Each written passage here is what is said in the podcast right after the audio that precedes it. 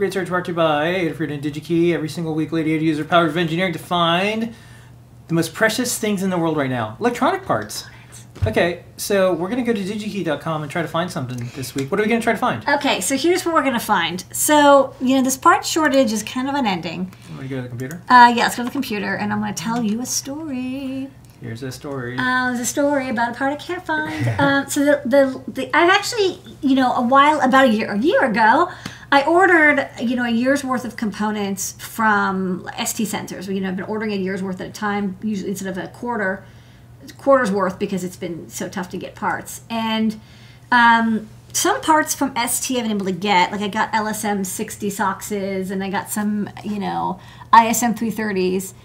Um, but what happened is I often, um, what I, I like to do is I like to make a combo IMU where I take, you know, a accelerometer gyro, I stick it with a magnetometer because it's actually not that usual to get a 9 DOF in one. You usually don't get all accelerometer, gyro, magnetometer in one package. There's the LSM 9DS1, but like really good luck getting that one. You're it's basically you're never gonna find it. It's pretty common to have them as separate chips, and then you you fuse the the data together and you get uh, you know X Y Z orientation, which is cool. Um, and, and you know, like I said earlier, you're not going to get BNO 055s or 085s like anytime soon. Those are those are totally unobtainium. Um, so I got the accelerometer gyroscopes. But what's interesting is I've totally not been able to get magnetometers. Um, I did get some LIS 2 MDLs, but not the LIS 3 MDL. And the LIS 2 MDL is a uh, plus minus 50 uh, Gauss. And the LIS 3 MDL is a uh, plus or minus, you know, uh, 16 Gauss, which is the same as um, 1.6 millitesla. So divide by 10 to get from Gauss to millitesla. Um, and this is better because you want you want something that has you know good 16-bit uh, resolution um, and accuracy because the Earth magnetic field is uh, much lighter than you know an, an, a magnet that you have in your hand. And there's basically two kind of magnetometers. There's like the high range magnetometers that are good for detecting magnets, and then there's the low range sensitive magnetometers that are good for sensing the Earth's magnetic field. Um, so the the LIS 2 MDL is, is not a is not a bad magnetometer for that, but I'm also a little worried I won't be able to get that chip as well. Other magnetometers I have, um, I either haven't been able to get or they are the high range type. So what I'm, you know, and, and I'm, I'm not sure I'm ever going to get the 3 MDLs again. Um, I, I do have a you know big order in um, with ST, but it's just this, you know, I think everyone's just totally crunched with this part shortage. So what I'm going to do on this great search is I'm going to find a high resolution, so like 12, 16, 18, 20 bit triple axis magnetometer that's I squared C because I want it to work. You know, I want it to be um, compatible, not maybe not pin compatible, but as as functionally compatible as possible, so I can pair it. You see here, I have the the chip next to the IMU for a 9 DOF um, sensor. So let's go to DigiKey. And let's search for, so this is the part I'm, I'm looking for, the LIS 3 MDL. So let's just go there because it's always good to, you know, you start with the part you can't get and sometimes it's, it gives you ideas of how to find the part you can't get. So this is the part that, you know, if you put in that you want some, it says, you know, I don't know, 2059. I don't think it's actually 2059. I think what they're just saying is we don't know when we're going to get the ability to make this. I think you need a particular kind of um, fabrication technology, which is super booked. So what we do want, so let's go down here and then we can use this to search. So we want a magneto-resistive active XYZ accelerometer, that's, uh, sorry, magnetometer, that's surface mount. Um, you know, I don't really, I don't, I'm not going to spe specify the range because I don't care if there's multiple ranges or one range.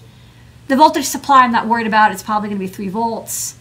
Um, resolution, I don't want to be too picky. Um, package, I don't expect to get the same package, but I do want it to be, you know, the minimum is it's a, it's a magnetoresistive active XYZ. So let's search. Also, I want it to be about the same cost. So the 3MDL is, you know, basically one or two bucks.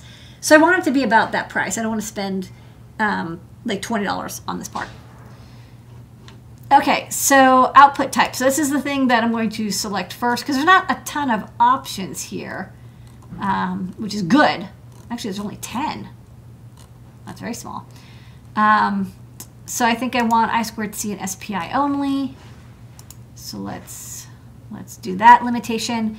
All these ranges are quite good. Um, remember, the LIS 3 MDL is 1.6 millitesla. Um, I don't want it to be much bigger than that because I want it to be, again, used for um, Earth sensing. So I don't want it more than like 5, but all these are, are quite good. All these cover 3.3 volts, which is what's important to me. You know, it's if it's lower, great, but that's all I care about. All of them have uh, 16 plus resolution. So that's really good. So let's see what's available. Um, so there is the the ST ones. They're not in stock. Um, I think let's let's look at only ones that are in stock right now. Okay, looks good. So we have a couple options here actually, um, and they all look they all look pretty good to be honest. Um, so there is um, from you know Memsic, there's a couple options. From Rohm. there is an option with a lot of pieces. But what I really liked is, you know, when I was like, okay, well, I'm probably going to buy, you know, 3,000 of these because I'm going to use it in a lot of stuff.